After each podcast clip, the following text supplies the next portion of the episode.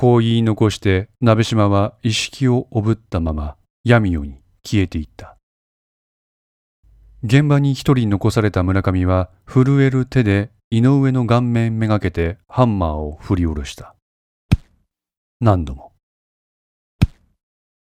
彼の身につけている白いシャツにおびただしい量の血液が付着した。その後塩島の携帯で警察に通報した村上はひとまず山頂を目指した。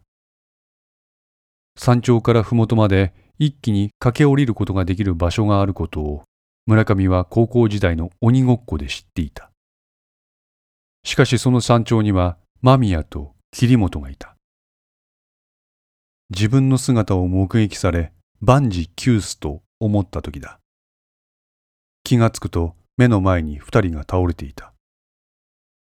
おそらく自分がやったのだろう。無我夢中だったためなのか全く記憶にない。村上はこれも意識の犯行とするため二人の顔面を破壊したのだった。鍋島と村上は20日の午前3時ごろに落ち合った。鍋島が人友会経由で用意した車のトランクには、頸部をナイフで切られた変わり果てた姿の意識があった。意識を村上のトランクに移し、鍋島は七尾で休む旨を伝え、その場から去った。一人になった村上は意識をそのまま乗せ、人気がない河北型放水路近くの茂みにそれを埋めた。20日の検問時にトランクにかぶら寿司を乗せていたのは、遺体が放つ匂いのようなものが警察に気づかれないようにするための工作であったようだ。村上は意識の遺体を埋めながら考えていた。束縛と鍋島は言った。赤松の父親も、意識も、穴山も井上も、4年前の病院横領に関係する人間も皆、鍋島が自分の手で始末した。このままこれらの犯行を闇に葬り去るのは容易なことだ。だが、それは鍋島を束縛しているものから解放させることになるだろうか。鍋島がこうなった原因は、すべて村上隆二という自分にあるのではないか。自分という存在が鍋島を束縛している。ならば鍋島を束縛から解放させる方法は一つしかない。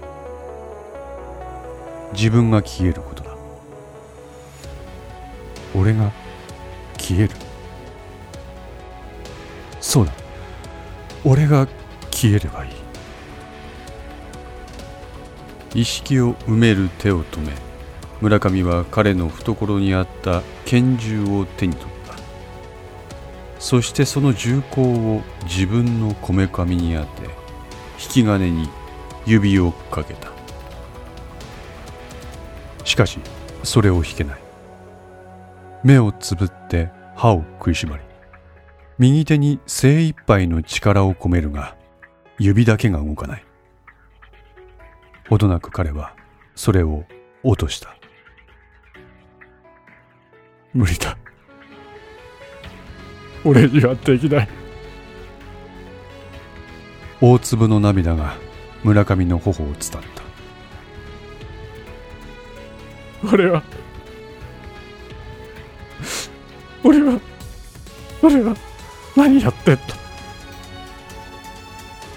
ダしは一人も救えず。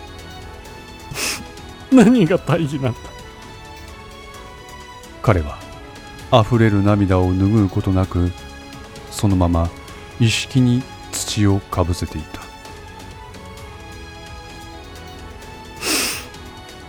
鍋島せめてお前を束縛から解放してやる。じきに俺も行く。その日の昼に村上は七尾で鍋島を殺害した。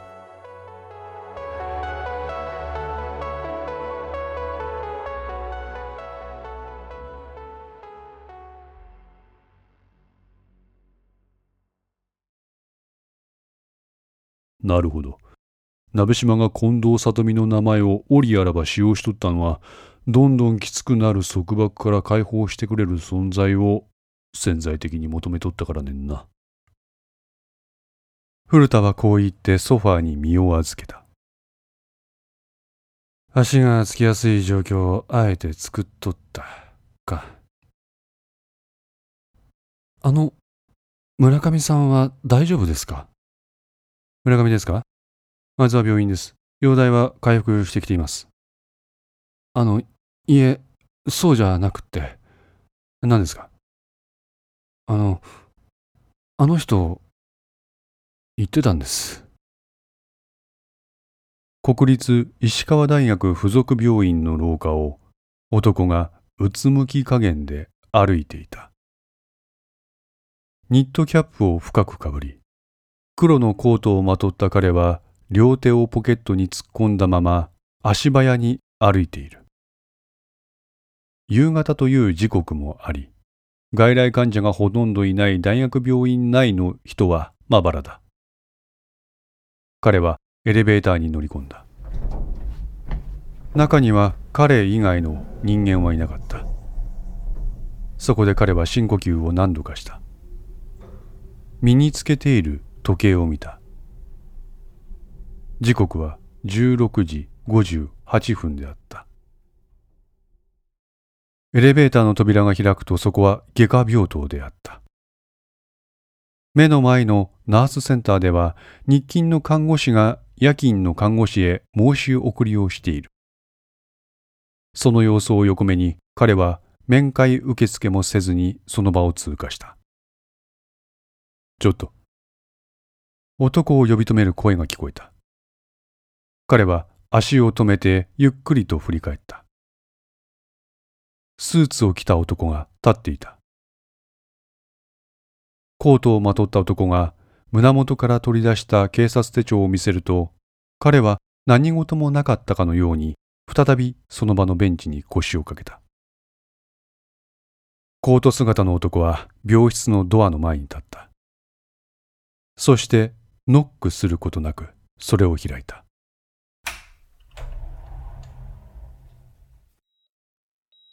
目の前にはカーテンが吊り下げられており、それによって患者のプライバシーを守っているようだった。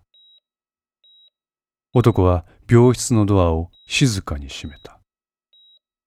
そしてそのカーテンを勢いよく開いた。目の前には右腕と右肩を包帯でぐるぐる巻きにされ、左腕に点滴を打たれた状態の村上があった。呆然とした状態で天井を見つめていた村上が開かれたカーテンの方に視線を移すとコートをまとった男が銃口を向けていた。遅えよ。村上が男に向かって笑った瞬間のことだった。消音化された拳銃から銃弾が発射された。それは彼の肺を貫通した。すぐさま再度引き金が引かれ村上の頭が撃ち抜かれた村上が絶命したのを確認し男は銃を懐にしまい何食わぬ顔でその場を後にした先ほど呼び止められた男と再び遭遇しコートの男は彼に敬礼をしてその場から立ち去った自分も消される？ええ。なんだらな。片倉は苦笑いをして山内の顔を見た。あの、誰があいつを消すって言うんですか？わかりません。自分が消されたら全てが闇の中。だからせめて誰かに本当のことを知っておいてほしいって。古田はメモ帳を閉じ窓の外を眺めた。雪がちらほらと舞い降りてきている。一つ一つの雪の粒が窓ガラスに張り付いては雫となり消え失せていった。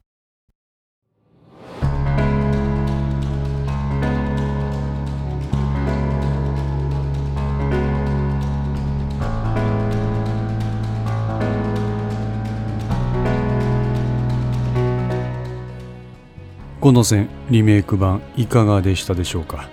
このお話も今回をもって終了となります。最後までお聴きくださった皆様には厚く御礼申し上げます、えー、またご意見やご感想などがありましたら Twitter の DM などからお寄せくださいますと嬉しいです。皆様の声は私にとって非常に励みになりますのでぜひともよろしくお願いいたします。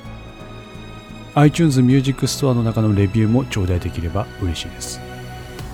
もしも今後皆様から何かしらの反応などがあれば拙い喋りとなりますが別の機会にポッドキャストなどで配信できればなとも思っておりますその際に良ければこういうことを聞きたいとかこれについてどう思ってるかなどそういった質問もお寄せいただけると話しやすいのでお願いいたします。とか言っておきながらこれで終了になるかもしれません。そのあたりは緩く見守っていてください。5の線3はこれからも更新していきます。よかったらそちらの方もお聞きくださいますと嬉しいです。どうぞ今後ともよろしくお願い申し上げます。それでは皆さんごきげんよう。